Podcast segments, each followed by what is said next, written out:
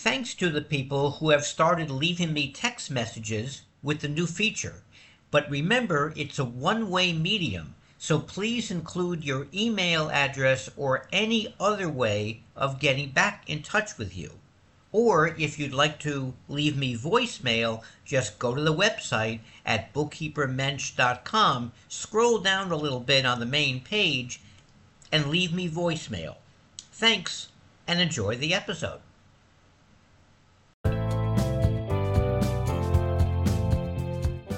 Paul Rosenblum is a bookkeeper, not an accountant or a CPA. Although the information comes from accounting professionals, the information in this podcast is meant to give you enough good information to have a conversation and dialogue with your tax professional about subjects discussed on this podcast.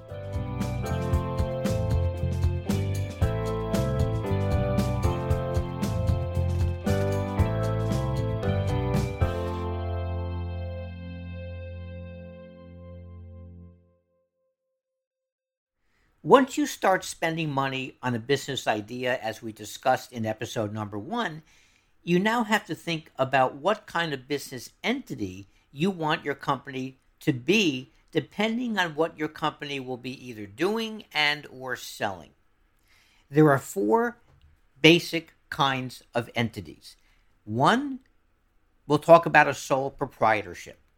Two, we'll talk about LLCs, which are limited liability companies, either a single member LLC or a multi member LLC. Then we'll talk about corporations, either an S Corp or a C Corp. And finally, a nonprofit organization. There are lesser known types of entities, but here in this episode, we'll talk about the four basic kinds. Sole proprietorships.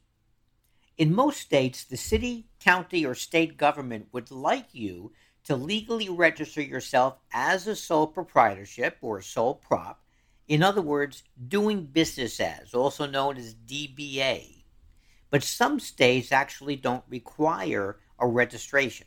In the state where I live and most of my clients do business, the, the county wants sole proprietorships to register by going to a county courthouse and having a notary public sign and stamp the documents in order to make a sole proprietorship legal. However, there's no name check.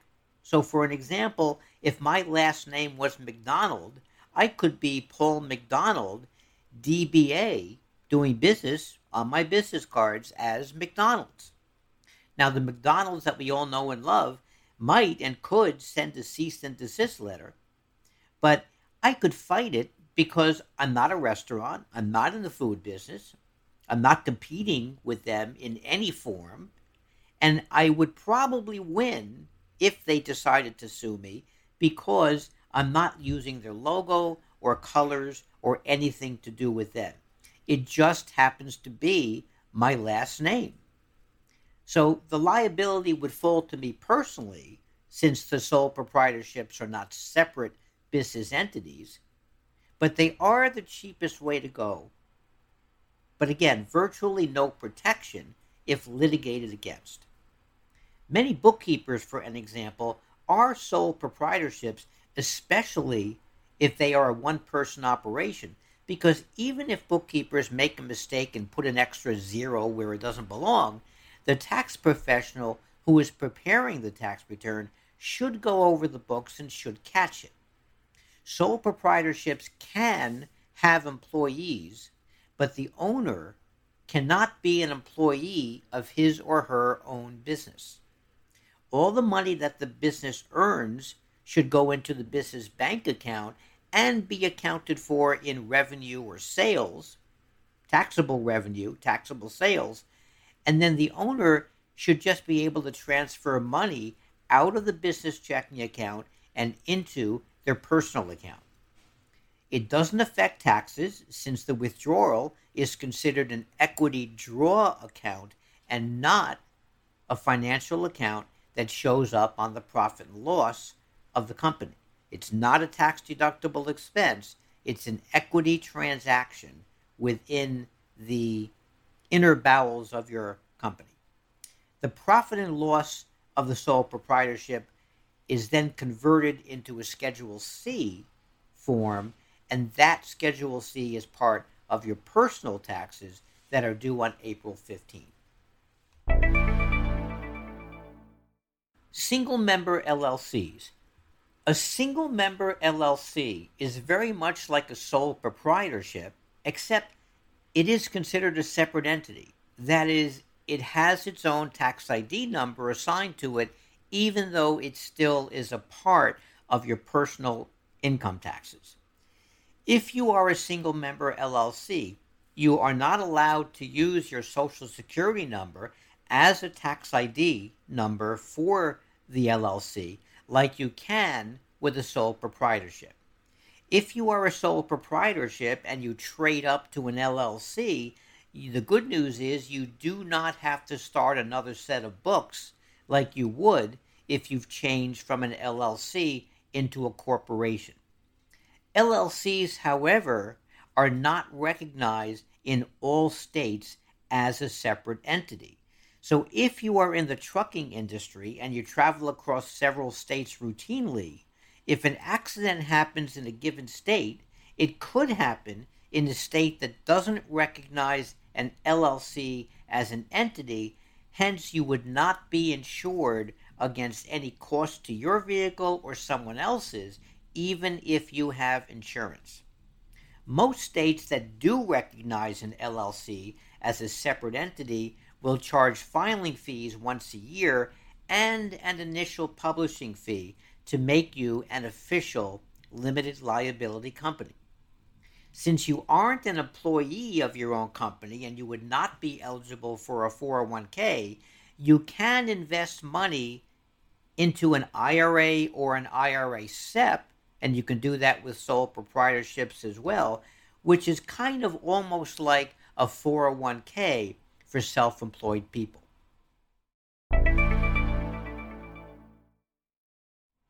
Multi member LLCs, also known as partnerships. If you have one owner of an LLC and you either have one outside investor or multi investors, then it's considered a partnership LLC or what we call in the tax world a multi member LLC. Multi member LLCs are treated as a partnership, so March 15 is your tax deadline. Single member LLCs and sole proprietorships are treated as a kind of an add on to your personal tax return, hence, April 15 is your tax deadline. With a multi member LLC, each person or entity that's contributing money to the LLC has to have an equity account for incoming money, which we call equity capital, and an equity account for outgoing money called distributions. You and your other members must track how much money is invested and how much money is being distributed to each member within the equity section of the books owners or members of a multi member LLC can't be on payroll like an employee, the same as a sole proprietorship. But if either or both of the members actually work at the company, they can be compensated by getting what we call guaranteed payments, which would be a company expense that would lower the profit of the company. The guaranteed payments would be in lieu of a payroll, and they would end up uh, at the end of the year being included in the K1 form that all the members of a multi member uh, LLC receive, and that becomes part of the taxable income on your personal tax return. The IRS doesn't recognize LLCs, multi member or not, as a totally separate entity for taxes. So the profit of the multi member LLC roll over to the members as personal income, and that's what a K1 form is for. If guaranteed payments aren't done, then distributions going through the equity account can be done, and they end up on the K1 as personal income as well. Needless to say, the communication between the person who runs the LLC and the bookkeeper and the accountant is very important since it's much more complicated than a single member LLC or a sole proprietorship. Multi member LLCs use a 1065 form. Just a short word on limited liability partnerships. These are called LLPs, and that's that happens when you have two or more actual owners of the LLC, not just members. So attorneys and doctors might have LLP entities. Might be 50-50 partnerships, which I would not suggest. I would suggest at least if there's two partners, you should be 51 and 49 so that one person has that that one extra percent that person can be the final say uh, if something if a policy needs to be changed or a decision needs to be made for the company. So llps are very similar to multi-member llcs but they are actually do have two or more owners and not only members Let's talk about corporations. An S corporation's tax return is due on March 15 as a separate tax return than the owner's personal return. It works in a very similar way as a multi member LLC or an LLP does, as the profit of the S corporation flows through to a K 1 form and then is taxed with the owner's personal tax return due on April 15. The main difference is that if you're an owner or a partner in an S corporation, you are also an employee of your own corporation. You can get a weekly, bi weekly, or monthly paycheck and a W 2 at the end of the year, or you can have payroll done at the end of the calendar year just to show that you've made a salary and that you were on the books as an employee. If you do it that way, then throughout the year you can use a distribution account to withdraw money from the corporation and the value that's in the distribution account will then be converted into a payroll uh, at by the end of the year. Now, of course, you can have other people, you can hire other people as employees and pay them accordingly. As an employee of your own company, you can have a 401k just like any other employee. The IRS says that you have to pay yourself a reasonable salary if your company is making a profit. And with multi member LLCs, K1s work the same way with S corporations.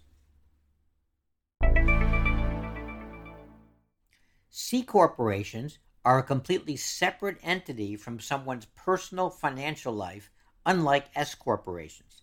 With an S corporation, you can take out a home equity loan, for an example, through the corporation and pay it back to the bank through the corporation without actually using the money borrowed for the corporation.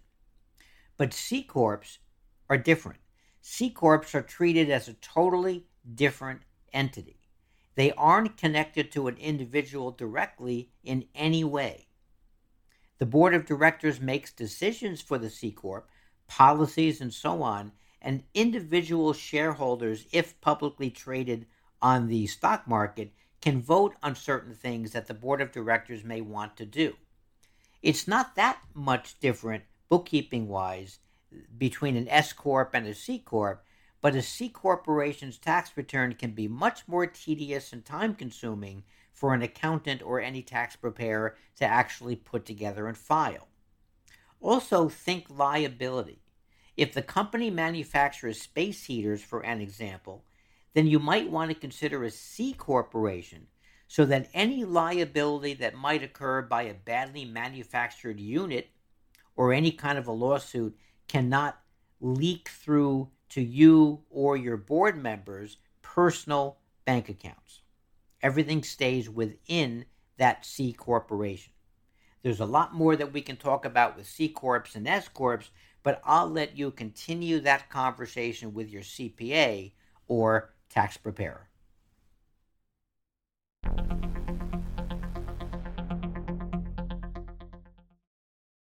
One final word, or really a bunch of words. It's an interesting tax system that we have. The tax return is filed and signed by a tax preparer, but if audited, the individual who has paid for the professional to file taxes is liable for any extra taxes that the IRS finds that's wrong with the tax return and any interest and any penalties. At the same time, business owners are not tax professionals. Tax professionals are responsible for fraud at their end. If the tax professional is stealing money uh, through the books or through bank accounts, that's one thing. But a routine audit, the tax professional isn't fined for producing an inaccurate or incomplete tax return, the client is.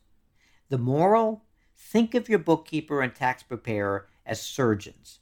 If you need surgery and you have a little time to figure it out, I'm sure you'll interview surgeons, get all the information from them, such as how many of the specific surgeries uh, that you need have they done, and what is their success rates. Did they graduate in the top 10 of their class? Please do that with your accounting professionals. You will get a cleaner tax return, probably a lower tax liability to the IRS and your state, and you'll also be able to sleep better at night knowing that you have a real, honest to goodness pro on your side.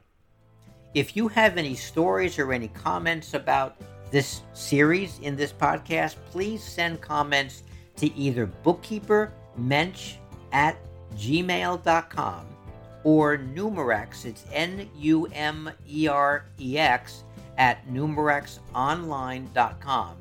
And I'll see you in a couple of weeks for the next episode. Thanks for listening.